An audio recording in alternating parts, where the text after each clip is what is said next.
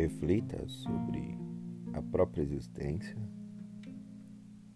sobre os vícios humanos e sobre a nossa história e o nosso modo de agir.